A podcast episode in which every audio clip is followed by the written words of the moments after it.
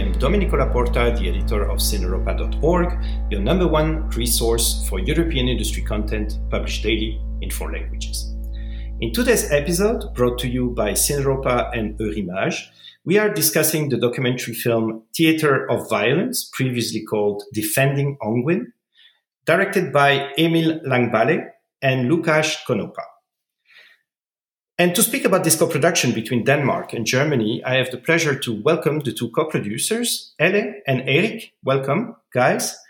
A little introduction is needed before we go any further, starting with you, Elle. You are representing the company Made in Copenhagen. Uh, yes, my name is Helle Faber. I've been a producer for nearly 20 years and uh, almost 12 years ago, I founded the production company Made in Copenhagen. We do international uh, co productions and on social and political topics. And uh, we also do uh, a kind, a lot of uh, uh, Danish topics as well for more local audiences. So we have like a broad, a broad, broad slate of, of a variety of uh, yeah of different films for for different markets. Thank you, Erik, This is your turn now. Tell us everything about you and your company, Corso Film, in Germany. I'm Erik Winker from uh, producer at the company Corso Film. We have two offices in Cologne and in Stuttgart in the south of Germany. And we are also mainly producing documentaries um, and a feature length uh, theatrical documentaries. Um, and we also look for very kind of author driven stories uh, for really kind of special handwritings, uh, kind of really um, and, and special artistic approaches. So this is our main part of our work. And we do also a lot of German productions, uh, debut films um, of first time directors here in Germany, but also we are involved in a lot of international co-productions, both um, on a majority basis and minority basis. So, Elle, uh, tell us a little bit about the topic of the film Theatre of Violence. What is it about? So, Theatre of Violence is about um, a huge question, basically. It's about uh, a person uh, and whether he can you can be a victim and a perpetrator at the same time. That's the main topic of this film. The setting is the International Criminal Court in Den Haag, where we have uh, uh, been allowed to follow uh, the first case against an ex-child soldier called Dominic Ongwen. Uh, Dominic Ongwen was uh, just under uh, Kony in the Lord Resistance Army, who has been uh, that we know from from the Ugandan civil war. And uh, whereas Kony is still out there in the bush, Dominic Ongwen actually gave himself in at one point and was uh, taken to Den Haag or The Hague, where he has been prosecuted for his his war crimes. So we're following this case um, and we are following his defense lawyer because what actually turned up and showed uh, when we looked into this case was a really, really, really complex story. Not only about being a child soldier, but also about uh, historic uh, Uganda and how that country has been affected by colonialism. And I would say up till today. So um, um, Dominic Ongwen, he was himself uh, abducted at the age of nine by Lord Resistance Army. He was brainwashed with the spiritualism and he was turned into some kind of a killer machine. He has been doing, I mean, all the most um, disgusting things you can imagine, uh, because this was what he was uh, taught how to do. So, what the case is about is that uh, it, the, the International Criminal Court has to decide if he is a perpetrator or is he, in fact, uh, just another victim himself. This is a topic that is not specifically connected to Denmark, uh, not to uh, Germany either. Uh, how did you come across it? What decided you to pick it up and to, to, to make a film about it? It was actually uh, one of the directors, Emil Langballe, who had been working on a TV production that took place in Uganda. And he, when he went there and saw how so many children were abducted from their villages and uh, turned into child soldiers, he thought there was a really, really uh, important topic here. And at the same time, Lukasz Konopa, who is a Polish director, uh, he's been working a lot in Uganda. Uh, he's been teaching at uh, film school. So instantly, the two of them had some connection to the country that they wanted to explore. Thank you. Erik, at, at what moment did you jump on board? It was actually in 2019 uh, at CPH:DOX in Copenhagen, uh, where the project was pitched um, and where I saw it in the in the CPH forum, and I was really immediately um, intrigued. It was really it was a great pitch, a very intriguing story. And from everything I saw, also in the trailer and from what I heard, I really wanted to be involved. And I, in a way, I chased uh, Heidi and Helle a little bit at the time at the festival and said, I'm only here for one more day. I would need to meet you.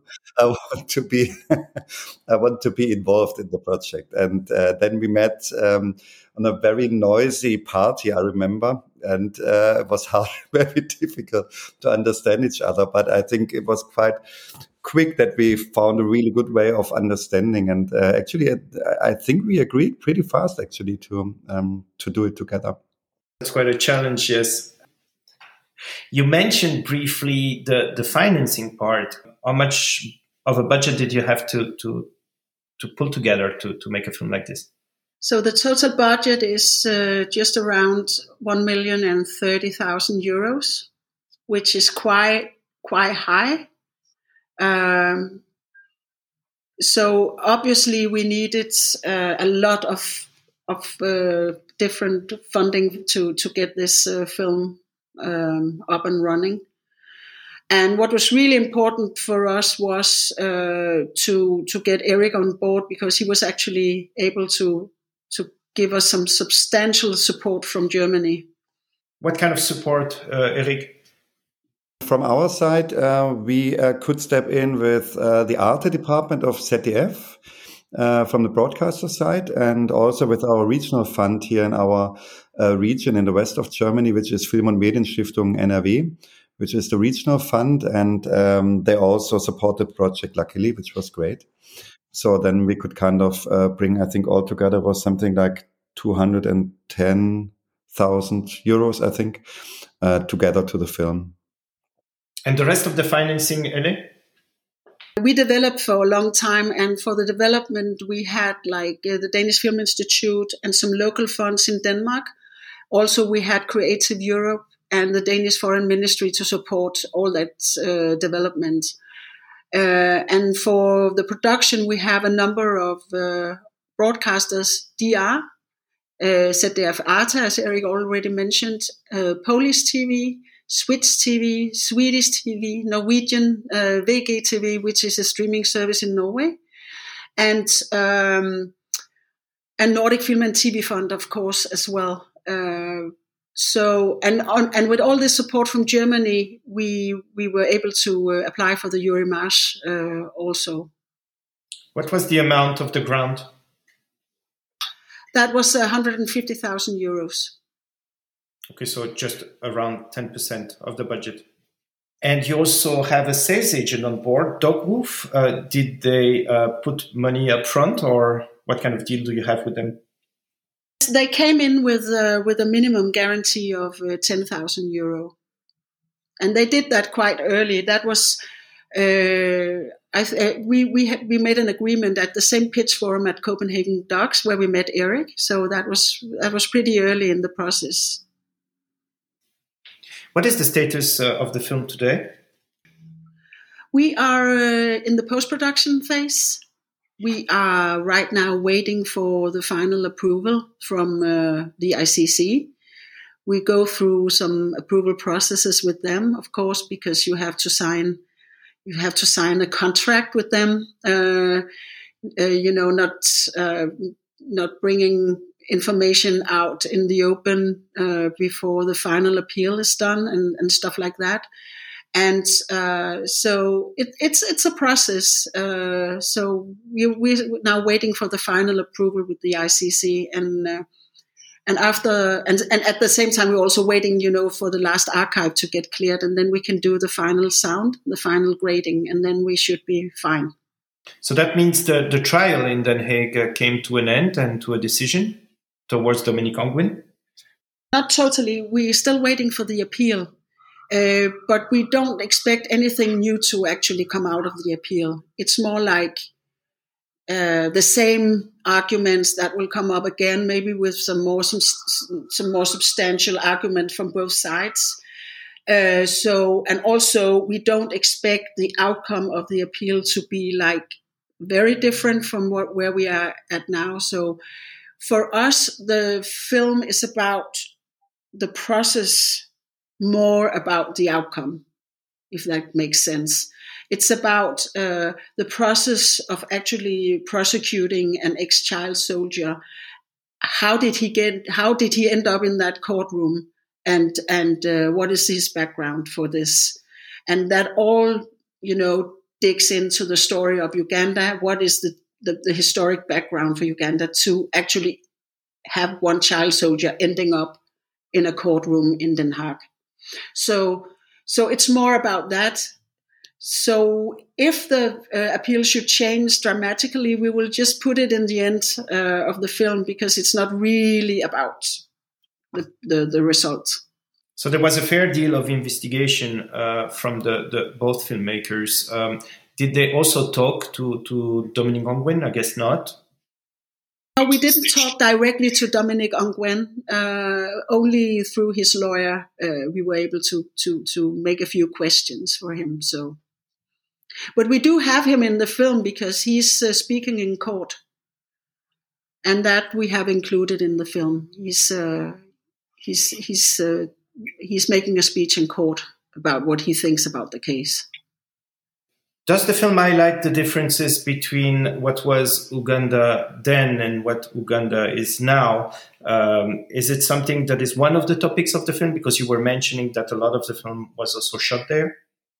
The conflict in Uganda it has its uh, root in colonialism. When the British left the country, they sort of just draw some lines on a map, divided the country into north and south. Uh, not really taking into account the people who were living around that line.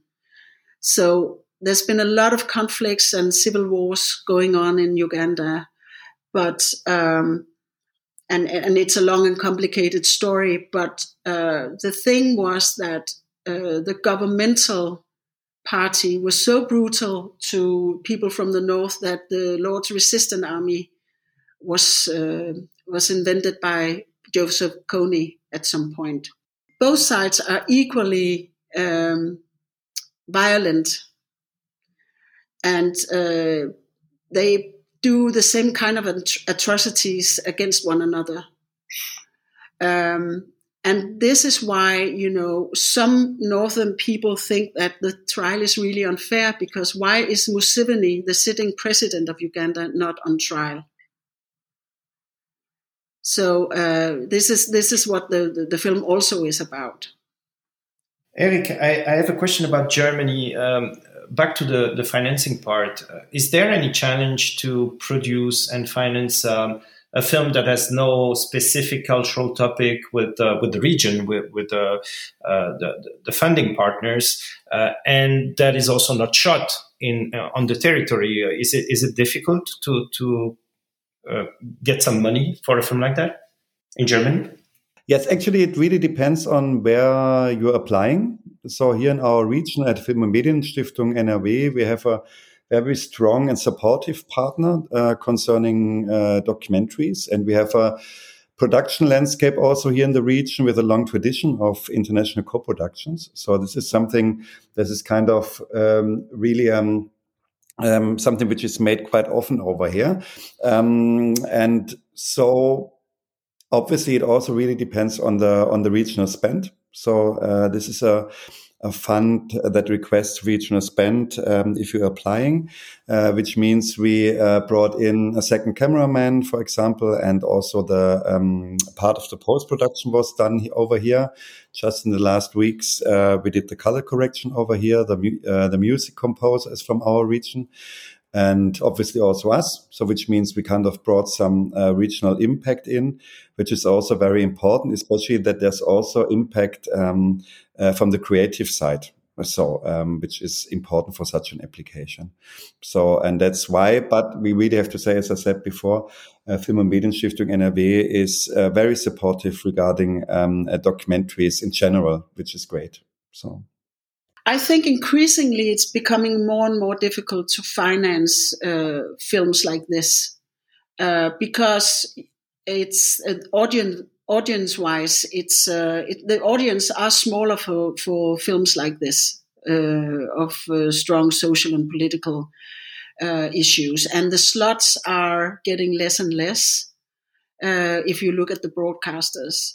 The huge streaming services they all say that they want to do something different than uh, uh, uh, true crime, but you know, in reality, they don't really. so. Yeah, but in a way, in a way, this is also true crime. I mean, it's uh, it's massive uh, true crime. There are obstacles, uh, really stronger and stronger obstacles to to do films like this, which is also why it's so extremely important that the huge funds are still around to support films like this. Because I think in the future there will be less and less these. And which is also why it's so absolutely necessary to find go, uh, good co-production partners like uh, like Erik and Corso Film and build a relationship and hopefully do more of them because we, you, there's no way one producer can find the financing alone to do a film like this anymore. It's just not possible. Which leads me to another question that is uh, sometimes complicating things even more. Is the film shot in one of uh, your original languages, like German or or or, uh, or um, uh, Danish, or is it an English language film? It's shot in English and in um, uh, different uh, Ugandan languages, like Acholi is one of them, and I can't really remember the other one. But we're used to that in Denmark. So little films are made in Danish. I mean, of, of course, we do we do films in our own language to to a Danish audience uh, mainly, but we are so accustomed to subtitles, so it's not really a problem here. So, what are the next steps now? You were mentioning that you are waiting for uh, final approvals, and then do you plan to go on the festival round, or is it going straight to television? We are definitely going for for for some of the bigger festivals. We are really hoping that one of the major A festivals will have the world premiere for this uh, film. Uh, we think artistically, it's uh, it's really of uh, of high quality uh, the cinematography is maybe some of the best we have done in my company. I think uh, it's shot by Kasper um, Czubak from Poland, and he's uh, he's just an amazing uh, cinematographer. So. Uh, yeah, I think it has really, really high production value. So we will cross our fingers that one of the big festivals will pick it up for, for world premiere. It's shot in English and in um, a couple of different uh, Ugandan languages. Like Acholi is one of them, and I can't really remember the other one. But there are a couple of uh, Ugandan languages and English. But we're used to that in Denmark so little films are made in Danish. I mean, of of course we do we do films in our own language to to a Danish audience uh, mainly, but we are so accustomed to subtitles, so it's not really a problem here. So, what are the next steps now? You were mentioning that you are waiting for uh, final approvals, and then do you plan to go on the festival round, or is it going straight to television? we are definitely going for for for some of the bigger festivals. We are really hoping that one of the major A festivals will have the world premiere for this uh, film. Uh, we think artistically, it's uh, it's really of uh, of high quality.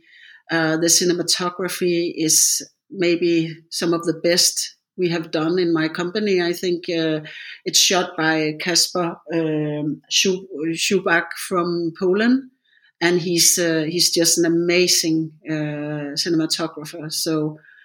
Uh, yeah, I think it has really, really high production value. So we will cross our fingers that one of the big festivals will pick it up for, for world premiere.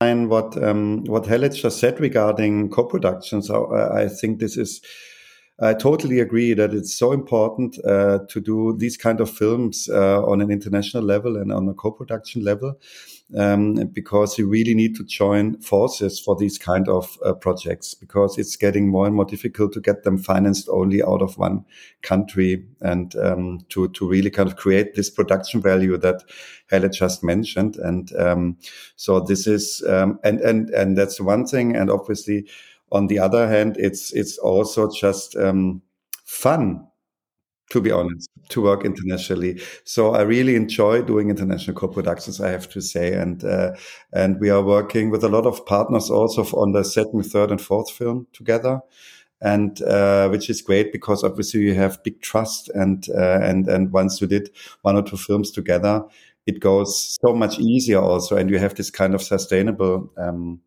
uh, connection uh, with partners in different countries. So this is perhaps something I want to add regarding co-productions. Thank you. It's already time to conclude this conversation. If you enjoyed this episode, you should subscribe for more. Just look for the co-production podcast on Apple Music, Spotify, Google, or any other podcast platform that has your preference. I want to thank Creative Europe for supporting Cineuropa over the years and Eurimage, of course, for backing up this podcast for the second season in a row. And of course, Helle and Erik, thank you so much for accepting to be our guests today. It was really a pleasure to have you. So please keep making films and we'll keep enjoying watching them. Thank you.